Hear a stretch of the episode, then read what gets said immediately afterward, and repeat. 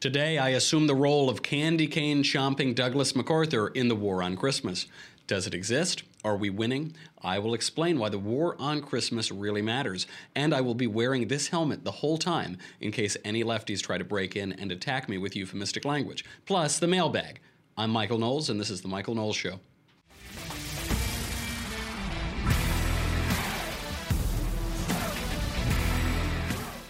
Is there a war on Christmas? Before we get into it, I have to talk about some Christmas presents. It is Christmas time. So, uh, the, the first thing that I want to talk about are movement watches. You can see I'm wearing it. Any great general has to wear, any great cultural general has to wear a watch into battle to know what time it is and what end is up. Movement uh, does this really, really well. Holiday shopping can be very tough thanks to movement. All that gift giving anxiety can disappear with the press of a button. These, these watches make the perfect purchase for any guy in your life. They really do. They're so sleek, they're re- very fashionable. Uh, they also start at just $95. So if you went into a department store to get a watch like this, you'd probably be paying $300, $400. Movement has innovated, they've uh, shaken up the whole watch industry by selling direct to you online. Uh, you can finish your holiday shopping and get a movement watch for someone on your list. Now, the, the company was started by these two broke college kids who wanted to wear nice, stylish watches, but they, uh, they couldn't afford them, as broke college kids are wont to do. So they started their own watch company. You know, this is a American ingenuity at its finest.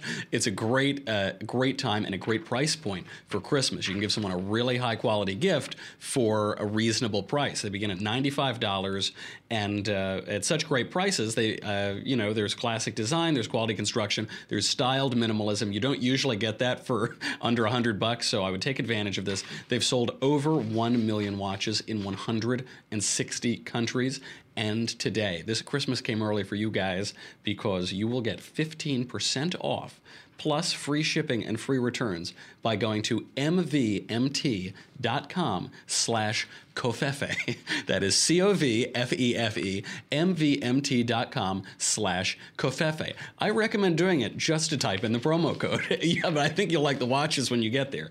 Uh, it's got a clean design, great fashion statement. Now is the time to step up your watch game and to step up the watch game of that man in your life who just, you know, doesn't keep track of time, doesn't doesn't really dress like an adult. Adults should be wearing watches. mvmt.com slash Covfefe, C O V F E F E, join the movement. So, is there a war on Christmas? Of course, there's a war on Christmas. Stop trying to be a cool guy and get the New York Times to like you by pretending there isn't. There obviously is. It's now fashionable in some conservative circles where people care what the New York Times thinks to say that the war on Christmas is some crazy illusion of conservatives. And I'm, you know, I'm not that kind of conservative. No, no. I'm educated and fancy. And I think, wait, wait, don't tell me is clever. I'm not one of those middle state rubes who pays attention to the degraded culture belched out every year by our sophisticated betters on the coasts. Stop it. Stop it. You're embarrassing yourself. Of course, there is a war on Christmas. To begin, here's the first bit of evidence Barack Obama struck the word Christmas from the White House Christmas card. A quick look back through history shows this is not the norm. Calvin Coolidge wrote in his 1927 White House Christmas card the real spirit of Christmas, if we think on these things, there will be born in us a Savior, and over us will shine a star, sending its gleam of hope to the world. FDR wrote some variation of Merry Christmas from the President and Mrs. Roosevelt each of the 150 years he reigned in the White House. Harry Truman wrote, quote, as 1950 ebbs to its close, our hearts turn once more to Bethlehem and to the coming of a little child, the divine infant that brought love to a weary world. Six paragraphs later, six paragraphs later, he concluded, quote, "Glory to God in the highest, and on earth peace, uh, goodwill, peace and goodwill toward men." Eisenhower wrote a curt, typical season's greetings for Christmas and New Year. JFK, Happy Christmas. The pieces of LBJ's card available still don't show the wording, but given his preference for four letter epithets. That's probably for the best. Language on the other cards is hard to track down as well until we get to George W. Bush, who included verses from Psalms on the Christmas card. Then we get to Barack Obama, who not only struck mention of Christmas entirely, but according to his own White House social secretary, tried to ban the creche, the nativity scene, from the East Room of the White House. Now, why would you do that? You ask. Why would he want to do that? Because they wanted to make Christmas more, quote, inclusive. That's the line offered, by the way. That's how you know that there is a war on Christmas. As school districts will replace Merry Christmas and Happy New Year with the vague Happy Holidays, retail outlets, work environments. Christmas parties have become vague holiday parties. In many circles, particularly in the cultural centers of the country, to say Merry Christmas has become a political act that expresses to the retail worker or the acquaintance your political and politically incorrect point of view. And if you harp on this long enough, as I do, as I do every year, you will inevitably get the same reply. Well, yeah, but why shouldn't the greeting be more inclusive? You know, not everybody celebrates Christmas, you know, and, and that's the moving of the goalposts. First, there wasn't a war on Christmas, now there is, but it doesn't matter. That's how you know. The other trick that those who deny the cultural movement will say is that it isn't a war. The language, it's hyperbolic, it's ridiculous. There isn't a war, you don't say. There is there aren't guns. That's true. There aren't tanks and bullets. Christmas is not literally being cut down by machine gun fire. That's because the war on Christmas is a figure of speech, much like the war on poverty, say. Poverty is not being cut down by bullets because, like Christmas, it isn't material. What is meant by the quote, war on Christmas is a battle of language and culture. There is a belligerent group of left wing cultural warriors which seeks to replace clear, traditional, precise language, Christmas, with vague, meaningless euphemisms like happy holidays and season's greetings. Of course, both phrases have been around for a long time, but whereas in the past they referred specifically to Christmas and New Year's, like, like Eisenhower's Christmas card, Season's Greetings for Christmas and New Year, now they serve as a replacement for the politically correct term, what the modern mind considers the grave offense of Christmas time Merry Christmas. But aren't there other major holidays during Christmas time beside Christmas and New Year's? This is usually what they ask. but Not really. There are holidays, to be sure, but no major ones. The closest contender we have is Hanukkah, which is the Jewish festival of lights. But while Hanukkah is indeed an ancient holiday, it dates back about 2,000 years, it is a relatively minor holiday. Major Jewish holidays are biblical, they feature restrictions on work. Because Hanukkah is non biblical, there are few religious restrictions on work. According to historian Dianne Ashton, Hanukkah rose to prominence in America as it did, not in the rest of the world, because of two Reform rabbis in 19th century Cincinnati who worried their children had little connection to the synagogue. Before that, there is little record of Hanukkah celebrations. The rabbis modeled the celebration and gift giving after Christmas. As Ashton explains, quote, they didn't see Christmas as something they could do easily because it's Christian, but they did want to do something like that because it was American. So kosher restaurants even started serving turkey dinners after the American custom. That's Hanukkah. The far less credible pretender is Kwanzaa, which is a socialist contrivance invented by a criminal LA City College Africana Studies professor named Maulana Karenga in 1966. He created Kwanzaa to be a holiday specifically for black Americans, even though black Americans already celebrated Christmas. Ironically, while virtually all African slaves were brought to America from the west coast of Africa, Kwanzaa is a Swahili word meaning first fruits that originated in East Africa, which means none of the slaves brought to America would have understood it. Now, one of the seven principles of Kwanzaa is communism, ujamaa, cooperative economics, and uh, Maulana Karenga himself was sentenced to prison in 1971 for felonious assault and false imprisonment after he sexually assaulted and tortured multiple women. As the LA Times reported, he ordered them to strip naked, whipped them with an electrical cord, and beat them with a karate baton. Uh, Karenga then placed a hot soldering iron in one woman's mouth and against her face and tightened her big toe in a vise. He finally put detergent and running hoses in their mouths and hit them on the head with toasters. As the Black Power movement of the 1970s has waned, so too has the celebration of the holiday. On the high end of estimates, 0.3% of Americans acknowledge the supposed holiday. That rate continues to decline. So, why pretend Christmas time does not center around Christmas? Why pretend there are so many other major holidays on equal footing? There's New Year on January 1st, and we've long said good tiding for Christmas and a happy New Year. There's Hanukkah, a relatively minor holiday. But by the way, we don't say happy holidays instead of happy Labor Day, even though Rosh Hashanah, which is a far more important Jewish holiday than Hanukkah, sometimes occurs around the same time. You don't say that. We don't say happy holidays or season's greetings instead of happy Columbus Day, even though Yom Kippur, another much more important Jewish holiday, sometimes occurs around that time. Well, actually, now we don't say Happy Columbus Day either. We say Blessed Indigenous Peoples Day or something like that.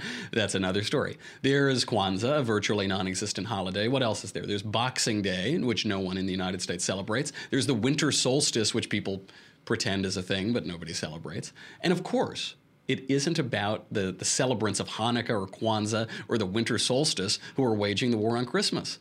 It's the atheist left who constantly seeks to replace clear, vivid language with bizarre secular euphemisms. This is the essence of political correctness.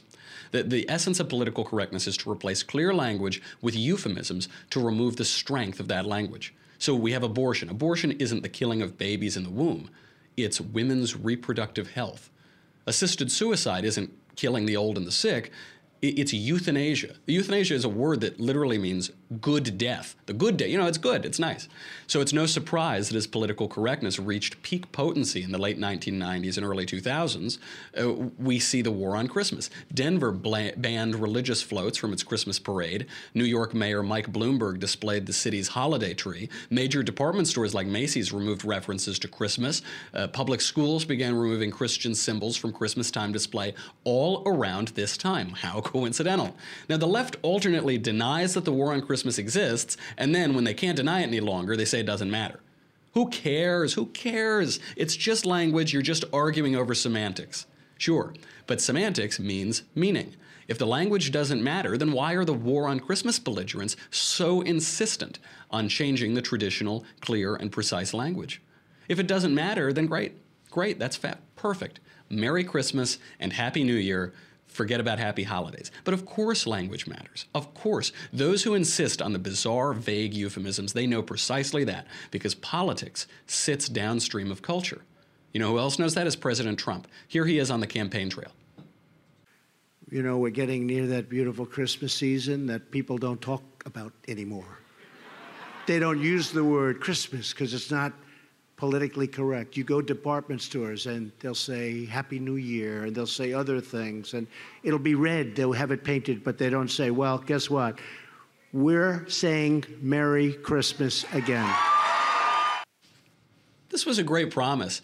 People didn't really take it seriously because they don't take these language issues seriously. But here is President Trump as uh, president the Christmas story begins 2,000 years ago with a mother, a father, their baby son, and the most extraordinary gift of all the gift of God's love for all of humanity. Whatever our beliefs, we know that the birth of Jesus Christ and the story of this incredible life forever changed the course of human history. Each and every year at Christmas time, we recognize that the real spirit of Christmas is not what we have, it's about who we are. Each one of us is a child of God. That is the true source of joy this time of the year. That is what makes every Christmas merry. And now, as the President of the United States, it's my tremendous honor to finally wish America and the world a very Merry Christmas. There's nothing like just sitting here with a little candy cane pipe and watching that. That is pretty good. And there's good news. The great news in the war on Christmas is that clear language and tradition are finally winning after a decade or a decade and a half. According to a 2005 Gallup poll, 41% of respondents deferred to happy holidays over Merry Christmas. Ten years later, a similar survey, albeit through a different research center, found that number had dropped to just 25%. Now, the last two years have brought a cultural exuberance to the right, and it's given us myriad early Christmas presents. We got tax reform, originalist judges, responsible foreign policy, massive deregulation, Obamacare mandate repeal. The list goes on and on. Now, all of this has been possible because of a cultural shift in the country away from insidious euphemisms and political correctness, the, the pinnacle of insidious euphemisms. Now is not the time to retreat or seek the approval of the New York Times. David McCullough observed that to write well is to think clearly, and that's why it's so hard. Don't give in to fashionably muddled thinking, especially around the incarnation of the divine logic himself. Now back to Christmas presents. Before we get to the mailbag, back to Christmas presents because I have just gotten my favorite Christmas present so far of the year. Ever you might have seen this if you watch uh, Andrew Klavan's show. He got to unpack uh, a man crate. This is from Man Crates, and it was this box. It comes in it's it's gift wrapped in duct tape, and it comes in a giant crate, and it comes with a uh, crowbar, and you open up your box that way, and they have these excellent gifts for men So I know it's very hard to pick out the perfect gift for everybody. Uh, you know, it's very easy to get it wrong. You feel bad if you don't put any thought into it. Mancrates.com is the surest way to find gifts that guys will actually love, guaranteed. The re- I have been begging, by the way, for this sponsor for a while now because I wanted a man crate. Uh, this is not a cheese of the month club. It's not a new tie club. They offer over 100 hand curated gift collections for every type of guy, from the rugged outdoorsman to the sports fanatic and everything in between. So the one that I got is the Whiskey Appreciation Crate, which is phenomenal. Klavan got the same one. It gives you a personalized whiskey decanter, personalized whiskey glasses, a bunch of nuts and the, you know bar food basically, uh, great little whiskey c- companions. There's the Grill Master Crate with a brass knuckle meat tenderizer and a, a cast iron smoker box. Uh, mancrates.com you pick the perfect crate for you or your your loved one. I say loved one, but really you're going to look and get it for yourself. Uh, you choose the delivery date when the crate arrives. You get to pry it open with a laser engraved crowbar. Men's Health and Allure magazine, which do not agree on much, both say that man crates are the perfect gift for men. They have thousands of five star reviews. It comes with a high five guarantee. Uh, you can own the holidays. Now today, if you go to mancrates.com slash Knowles, K N O W L E S, you'll get 5% off of your order. And they, they don't offer this discount anywhere else. That's mancrates.com slash Knowles, K N O W L E S. Uh, if you if you don't want to get too creative with these gifts and you don't want to go for the whiskey set or the brass knuckle meat tenderizer or whatever, you can get a gift card. I know everyone gets gift cards. Everyone probably wants gift cards. It's the easiest thing to get. But when you get a gift card through mancrates.com, they deliver it with a, a, sledgehammer and it's in a block of cement. So you have to smash your block of cement to get your present. And that is really the, the essence of the of giving a gift. It's not really so much about the thing itself, it's about the experience of it, the relationship between, you know, you and the person. And it's it's a really great experience and uh, yeah, I highly recommend it. So go to mancrates.com slash Knowles. Okay, I'm to put down my candy cane pipe and we're going to get into the mailbag. First question from David. Hi, Michael. First, I'd like to point out I'm a big fan of your show. Thanks.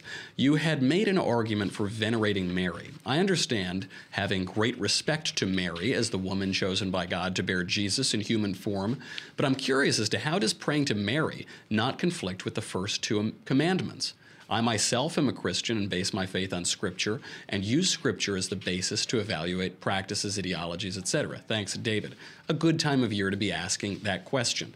Um, you know, I think a lot of this boils down to this question that some Protestants ask, which is why would you pray to anybody? Why not just pray directly to Jesus? Why would you pray to saints, or why would you have people on earth pray pray to you? In Revelation uh, chapter five, here's a verse. And when he had taken it, the four living creatures and the 24 elders fell down before the Lamb. Each one had a harp, and they were holding golden bowls full of incense, which are the prayers of God's people. So we have the saints offering prayers to God in heaven. They're offering prayers for what? They're not offering prayers for themselves, they're in heaven. They're offering prayers for other people. So, as, as early as the, the first century of the Christian tradition, we see people. Uh, asking for intercession, praying for intercession. And we, we have the city of God, the saints who are in heaven, praying for those of us who aren't, aren't there yet or who need our, uh, their prayers. We have First Timothy from Paul, which is pseudepigraphal, but uh, it might tell you something. Certainly, we still read 1 Timothy. Quote First of all, then, I urge that supplications, prayers, intercessions, and thanksgiving be made for all men, for kings and all who are in high positions, that we may lead a quiet and peaceable life, godly and respectful in every way. This is good and pleasing to God our Savior who desires all men to be saved and to come to the knowledge of the truth. Now, Paul asks others to pray for him all the time in Romans and Ephesians, Colossians, First Thessalonians, Second Thessalonians, and he prayed for others. We see that in Second Thessalonians. Christ himself tells us to pray for others. He says, quote, love your enemies and pray for those who persecute you. Why, why wouldn't he tell them, I'll just have them pray to me directly? No, he says you have to pray for others. Pray to whom? Pray to him. Jesus regularly supplies for one person based on the faith of another person. So in Matthew, we see uh, Christ says, Oh, woman, great is your faith. Be it done for you as you desire, and her daughter is healed. So it's not the daughter praying, it's someone interceding for the daughter and praying, and based on the woman's faith, the daughter the daughter is healed. We don't hear about the daughter's faith. We only hear about the mother's faith. Uh, Matthew, know, another in Matthew, Lord, have mercy on my son, for he has seizures and he suffers terribly. In Mark, Teacher, I brought my son to you, that he has a spirit that makes him mute. In Luke, do not fear, only believe, and she, your daughter, will be well. So, uh, one thing we also know from James is that the prayers of the righteous work especially well. So, James says the prayer of a righteous man has great power in its effects. Uh, we know that Mary is quite righteous. She, there's the Immaculate Conception. She was selected to be the ark of the new covenant, to give birth to, to the incarnation, to our risen Lord. Seems to me she would be a good person to, to pray for you as well. Uh, I think that's a lot of words. I think probably you could answer that question by saying she's the mother of Jesus. She's the mother of God. But uh, that I hope that clears it up a little bit because very often I think people say, "Well, I don't think we should do these rituals or these traditions or have this liturgy because it's not in Scripture." But actually, it is in Scripture. It does come from Scripture. The liturgy comes from Scripture, and you just have to read a little more uh, more broadly or more uh, closely to see exactly how that fits in. It's not always clear to people who aren't in the tradition itself. Next question from Bridget. Hey, Michael. So I've made a bit of a political come around in 2016 due to all the election craziness. I was pretty far to the left in most ways and still am on a lot of economical issues, but I've recently become more devout in my Catholic faith and have changed my position from pro choice to pro life. I'm afraid to tell my pro choice friends and family because I'm afraid they'll ostracize me, and I was wondering if you had any advice. I do. This is hard. This is a hard thing. It happened to me. I was pro-choice back when I was. Uh, I wasn't really uh, left wing, but I was pro-choice. I'm from New York. New York Republicans are just not terribly conservative. As I got more conservative, I, it was clear to me that abortion isn't good, and we shouldn't have have it be a, a legal thing. Uh, Diana Schaub, who's a bioethicist, convinced me of this over a lunch. And when it happened, I didn't know how to tell my friends. Um, the, the way you have to do it is two things unapologetically and patiently. Don't apologize. The left sees pro life as anti woman. They really earnestly believe that. It's not just some joke. And uh, so you, you have to be unapologetic. You have nothing to apologize for, but you also have to. Uh, be patient with them. They're, they're not going to understand. Be calm. Usually, the first person to get angry and start screaming in an argument is the one who doesn't understand really what you're arguing over. So be patient, be calm about it. And, uh, you know, Louis C.K. had a good bit on this. Louis C.K., the now disgraced comedian, but he had a good bit. He said, you know, abortion, I don't think it's a big deal. It's like going to the bathroom. It's just going to the bathroom, it's not a big deal, or it's killing a baby. It's it's either completely meaningless, like uh, excretion, or it's murdering a baby. And I think you have to explain those premises. Because if you explain those premises, and it's perfectly logical and compassionate from there, and then you just debate the premise: is this baby in the womb? Is it is it uh, living? Yes. Is it human? Yeah, it's not a dog, it's not a giraffe, it's human. So it's a is it independent or is it part of the mother? It's independent. It has its own genome. It will develop into its own uh, personality. It has a beating heart within not very many days. It's obviously independent. Uh, or, or separate rather. It's obviously dependent for food on, on its mother. And so, if all of those things are true, then the question is are you willing to risk what, what is the moral equivalent of murder because you uh, on the premise that it doesn't yet have human dignity when you're going to abort it. If you put it in those terms, I think uh, you might not bring them totally to understanding, but they'll begin to understand the premises. Okay, we have a lot more to talk about. We have so much more uh, mailbag, but I got to say goodbye to Facebook and YouTube. Thank you for being with me and serving in the war on Christmas. Go forth, troops. Uh, go on, you know, and fight the vague, uh, secular, language transforming uh, opponents on the other side. But if you are subscribed to the Daily Wire, go over there right now, dailywire.com, and you can watch the rest of the show. Uh, you also, if you subscribe right now, you will be ready for the conversation with none other than the boss man himself, Ben Shapiro. That conversation is going to be next Tuesday, 5 p.m. Eastern, 2 p.m. Pacific. Uh, you can. Uh, if you subscribe, you can ask questions, but uh, everybody can watch. Only subscribers can ask questions. If you subscribe, what do you get? You get me, you get the Andrew Klavan show, you get the Ben Shapiro show, no ads on the website, you get to talk to the conversation. That's great. Forget about all that. It's Christmas time. This is the most coveted object gift in the entire world. I know you're not going to give it to your friends as a gift. It's too desirous. It's too wonderful. Al Franken resigned today. The leftist tears are going to be flowing left, right, and center. Make sure you have this, or else you're going to drown. You can have them hot or cold, always salty and delicious. Go to thedailywire.com right now. We'll be right back.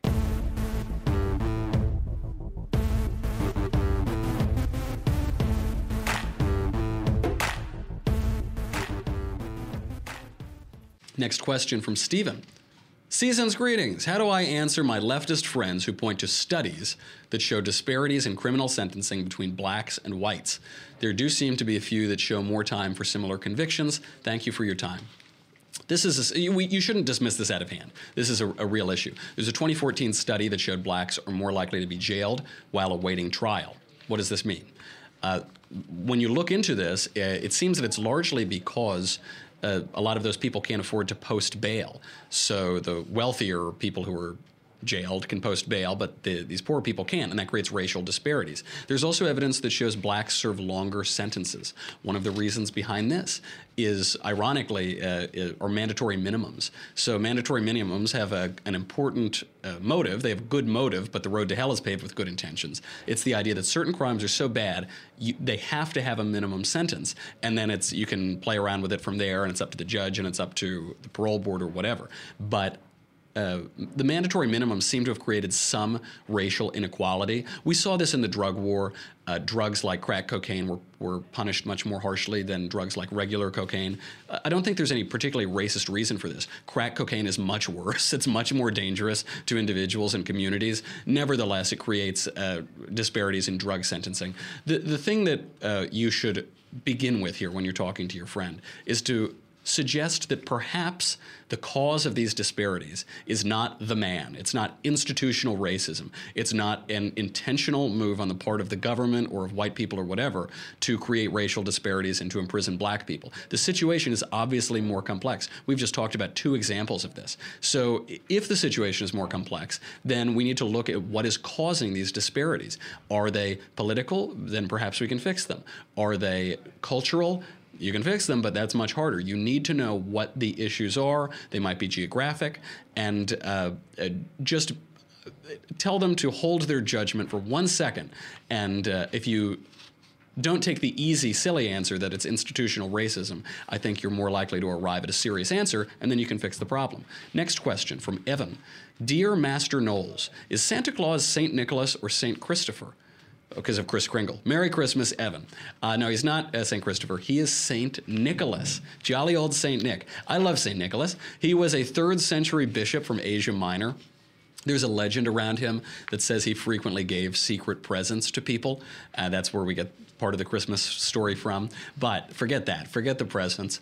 Forget him giving man crates to people and stuff. The best story of jolly old Saint Nick is he punched a heretic at the First Council of Nicaea. so he was at the First Council of Nicaea. They're debating the divinity of Christ, and uh, Saint Nicholas, jolly old Saint Nicholas, got so angry by the nonsense Arius was preaching that he got up and punched him in the face. So there are a few memes that go around every Christmas season. One says, "quote I came to give presents to kids and punch heretics, and I just ran out of presents. And then the other, which is my favorite, is he sees you when you're sleeping, he knows when you're awake, he knows if you've denied the divinity of Christ, so if you're an Arian duck. That's St. Nicholas. Great guy, worth reading about. He also was martyred pretty brutally, uh, viciously tortured and killed, and we commemorate him by giving each other candies and sweaters and things. So worth reading about the guy, a wonderful saint, and, uh, and gave us Santa Claus. Next email is from Luke.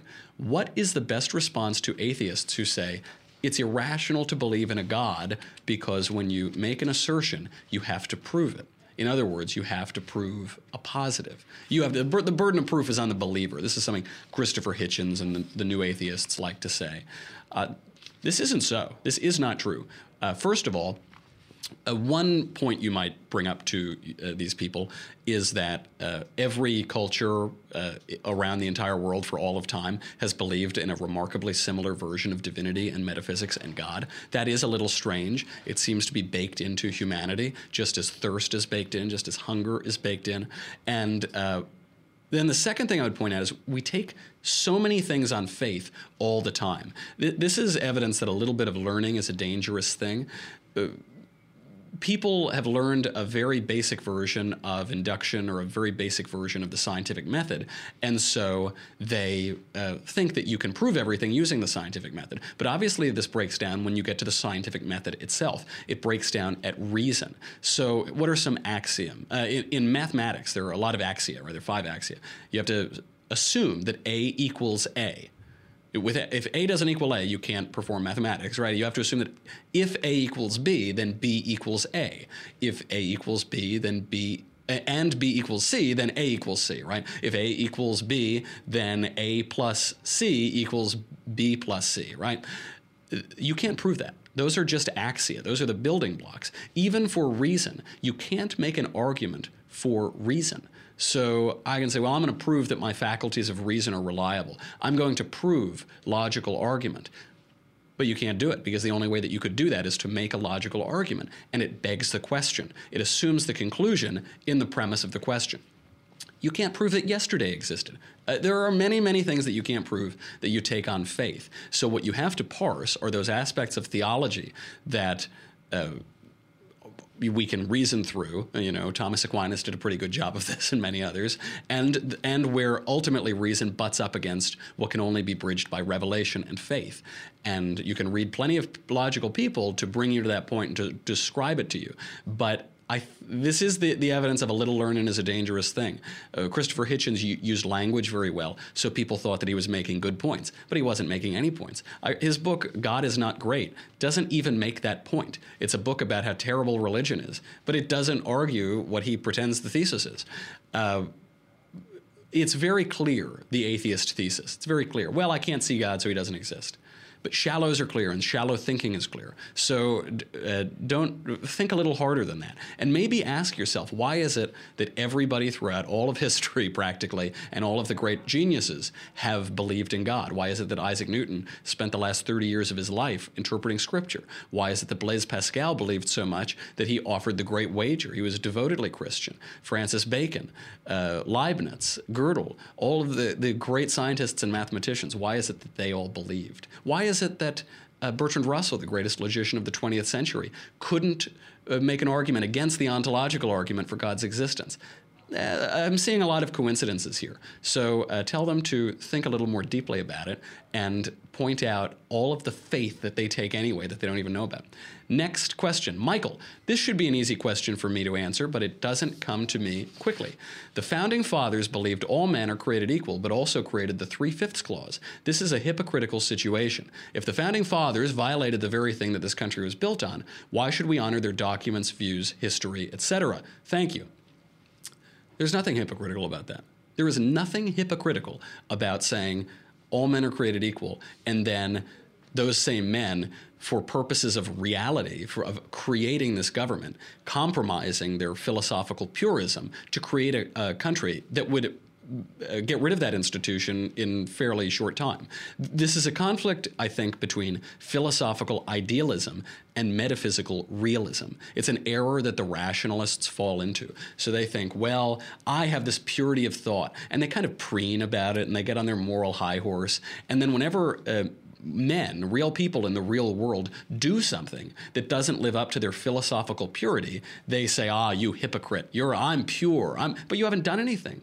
Of course you're not. You, that doesn't make you pure. Those men were some of the greatest men in American history at the Constitutional Convention, and they're great because they had philosophical purity and they also dealt in reality. It, it's uh, very important. And uh, uh, look, in the Constitution, they built in a provision that within a, a a short number of years, they would stop the importation of slaves from Africa. The, this question of slavery was already built in. And by the way, the Three Fifths Compromise was a compromise to uh, I suppose, in a way, help the black slaves. But really, the question had little to do with the slaves themselves. It had everything to do with representation between the North and the South in the Federation in the in the United States. So the South wanted to count black slaves as citizens for the purpose of population numbers and representation in Congress, but not count them as citizens when it comes to giving civil rights to citizens. So they had no rights, but they wanted more representation. And the Northerners said that's ridiculous. If you don't treat these people as human and you don't treat them as citizens, you don't get to count them as population. And they arrived at this compromise to create the greatest most free, most equal, most fair, most just, most prosperous nation in the history of the world that has uh, given countless benefits, philosophical and material, to the citizens that were excluded and were harmed and oppressed, and also to the rest of the world since then. So I wouldn't call them hypocrites. I'd, I'd always take a look at the man in the mirror and say, uh, am, I, am I better than. Uh, John Adams? Am I better than Thomas Jefferson? Have I have I done anything great for the world like those guys did? And I think you'll find no, probably not. Next question. Dear Cardinal Mike, I'm a Protestant and I believe that communion is an important ritual, but I don't believe in transubstantiation. That's the, that the bread becomes the body and blood of Christ. Why do Catholics think Christ was being literal when he called it his flesh and blood, but they don't take other Christian rituals literally? For example, they don't believe baptism causes someone to be physically born again. What would happen if we scientifically analyzed the bread and wine at the bottom of someone's stomach? Thanks and love the show, Justin. This is a good question. Uh, why is this different? So Jesus says you have to be born again in the baptism. But the context is important here because he speaks in genre, just like the Bible is in genre. It's not all literal history, it's not all poetry, it's not all philosophy. So at, at that time when he says you have to be born again we don't see people being born again we don't uh, he doesn't say you have to come out through a womb again he doesn't uh, he, he makes it clear that he's speaking uh, in a more symbolic way. When he speaks in parables, he doesn't. We don't really believe there was a great man who had a banquet and he invited all the people and they couldn't come. we don't really believe that. He's speaking parabolically. But the, the case of the transubstantiation is different. And we know it's different because he tells us he's speaking differently here. This, this is from John. The Jews then disputed among themselves, saying, How can this man give us his flesh to eat? So Jesus said to them, Truly, truly, I say to you, unless you eat the flesh of the Son of Man and drink his blood, you have no life in you. Whoever feeds on my flesh and drinks my blood has eternal life, and I will raise him up on the last day. For my flesh is true food, and my blood is true drink. Whoever feeds on my flesh and drinks my blood abides in me and I in him. It goes on. When many of his disciples heard it, they said, This is a hard saying. Who can listen to it? So Jesus responded, knowing in himself that his disciples were grumbling about this, he said, do you take offense at this? There is so much built into this scene about how hard the saying is that clearly Christ is not saying this is a symbol and it means whatever. It's a, it's a saying that is very hard to understand. It's so hard he tells us it's hard to understand. They, they tell us, the people who heard it tell us it's hard to understand. And then he goes on and says, I'm telling you guys, it's real flesh, it's real food, it's real blood. Now, uh, no one questioned the transubstantiation uh, until centuries late, well over a millennium later, after the Protestant Revolution, Paul in 1 Corinthians wrote, quote, Everyone is to recollect himself before eating this bread and drinking this cup, because a person who eats and drinks without recognizing the body is eating and drinking his own condemnation. Uh, he says, The blessing cup that we bless is a communion with the blood of Christ, and the bread that we break is communion with the body of Christ. He clearly believed in the transubstantiation and the real presence in the, in the bread and the wine. St. John Chrysostom wrote, we must not confine our attention to what the senses can experience, but hold fast to his words. His word cannot deceive. This is what Christ told us. He said, I know you don't understand what I'm saying, but I'm telling you it's true, and you're going to think it isn't true, but it is true. Chrysostom goes on, You may not doubt the truth of this. You must rather accept the Savior's words in faith, since he is truth. He does not tell lies. Uh, the other reason, there, there are many good arguments for the transubstantiation and not very good arguments against them. For the real presence, Martin Luther makes great arguments for the real presence of the body and blood in the wafer. But obviously, if you put it under a microscope, I don't know what you would find. That, that isn't really the question that's being said. This is why it's a hard saying. But uh, if you think about it more uh, removed, the, the beauty of the transubstantiation, the beauty of the sacraments, is is in the is the beauty of Christ. It reflects the beauty of Christ. So at the beginning, in the Garden of Eden, the the symbol and the symbolized, the poetry and the criticism were united. And as uh, civilization developed after the fall from Eden, as civilization moved on, those two became further and further away the symbol and the symbolized, the, the physical and the metaphysical, and the poetry and the criticism. As language evolves, we see that this happens. This is what Owen Barfield wrote about in Poetic Diction. It's what uh, Edwyn Bevan wrote about in Symbolism and Belief. Uh, we have to understand the nature of those symbols only in Christ, only in the incarnation, do we see this come full circle. So the symbol and the symbolized, the poetry and the criticism separate fully the metaphysical and the physical until we have the person of Christ, who is fully God and fully man, who unites those two. And he gives us sacraments to to live in that. It's why the saying is so hard. It's why he makes a point of doing it as his last action before he's put on the cross. He is enshrining this uh, the heaven and earth touching one another, the metaphysics and the physics touching one another regularly for the believers. And this is why St. Paul has such joy when he talks about it and takes it so seriously and says that if you don't recognize this, you're eating your own condemnation. There's much more to talk about with the Eucharist, but we have to move on. Next question Philosopher King Knowles. The USCCB, the U.S. Council of Catholic Bishops, recently published a letter in which they called the new tax plan, quote, unconscionable. As a devout Catholic, I tend to look to my bishops to inform my politics, but I'm having trouble grasping their stance this time. How can I, as a religious person, justify my support for the tax bill, despite church leadership condemning it? Thanks. Love the show, Zach. So, with regard to the U.S. Council of Catholic Bishops, I was talking to a priest, a priest friend of mine, and he told me that he enjoyed my blank book, Reasons to Vote for Democrats, very much, and he was inspired to write his own called The Wisdom of the U.S. Council of Catholic Bishops. I mean, no disrespect to the bishops, but when they weigh in on politics, sometimes they get a little wacky, and uh, I we should. Uh, obviously have great reverence for the leaders of our church, especially when they're speaking on matters of the church and of theology and of doctrine. And when they're weighing in on politics, they don't have any special political expertise. They don't they aren't granted special political knowledge or smarts.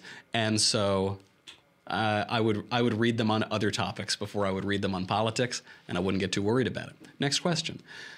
I am Christian and love the holiday season. However, some of my Christian friends say it is going against Scripture to put up a Christmas tree, referring to Jeremiah 10, because it's pagan. Now, I've tried looking into this, but it seems there are good arguments on both sides. Can you explain further and uh, what you think about it? I enjoy having a Christmas tree, however, at the same time, I don't want to do something that's unpleasing to God. Please help as you might be able to intuit, if you, especially if you watched the show yesterday, I really like Christmas trees and, and lights and holly and definitely mistletoe, uh, you know. But uh, I understand this argument. This comes from Jeremiah. There's a line that says, Quote, a tree from the forest is cut down and worked with an axe by the hands of a craftsman. They decorate it with silver and gold. They fasten it with hammer and nails, and that is so that it cannot move. Their idols are like scarecrows in a cucumber field, and they cannot speak. So he seems to be describing a Christmas tree or a similar tradition, and so sh- we shouldn't do that, right? He tells us not to do that. We shouldn't do that. The issue isn't the tree. The issue isn't the fun little tradition at the holidays. The issue is the idolatry. the issue is what you invest in that tree. So, for instance, uh, in the Ten Commandments, God says to Moses, You shall not make a graven image. Don't make any graven images of, of anything that is in, in heaven. Don't make that image be, because it's an idol. And then, about a paragraph later, he tells Moses to create statues of angels for the Ark of the Covenant, right? He tells him, He said, Don't make any graven images. And by the way, create a work of art of a thing that's in heaven. Why is this? It's because of the difference between uh, idolatry and a, and a piece of art. So if you bring in a Christmas tree because you're going to worship it and dance around it and ask all of the gods and demons to give you nice presents or something, don't do that. That's probably displeasing to God. But if it's a tradition and you aren't worshiping the tree, you aren't worshiping the graven image or the picture or the statue, it's there as a reminder, as a, a piece of art that inspires you to look beyond a tree or beyond a piece of art toward heaven, toward God Himself, that's a wonderful thing. And you don't need to worry about it. But I know that it can be scary and confusing when you see something that basically says, don't have a Christmas tree, and you have to figure out, well, what, what do they mean by this? Uh, the, the, the essence of it is in what you're worshiping, what the culture is looking to. From Jake. How many five star reviews do I have to leave for another kingdom to get to have a stogie with you and Klavan? Are you going to bring the stogies? If, uh, like one, I don't know, none. It doesn't. That's fine. Speaking of another kingdom, another kingdom is doing very well on iTunes. We're shocked as Hollywood is figuratively and literally burning to the ground. Somehow, my podcast with Andrew Klavan, another kingdom, has uh, shot to the top and gotten 1,200 or 1,300 reviews. Please please go over there and leave a review and tell your friends and send it around. It really helps us. We're pitching this now to very big people in television out here. It really helps. It would be a great joy uh, to look around the smoldering of Hollywood, figuratively, I'm speaking, of course, and to have some conservatives get a show out of it. So please go over there. Another Kingdom uh, by Andrew Klavan, performed by me. That's our show. That's the whole show. Go on, troops, march forward in the war on Christmas. I am Michael Knowles. This is The Michael Knowles Show. I will see you on Monday.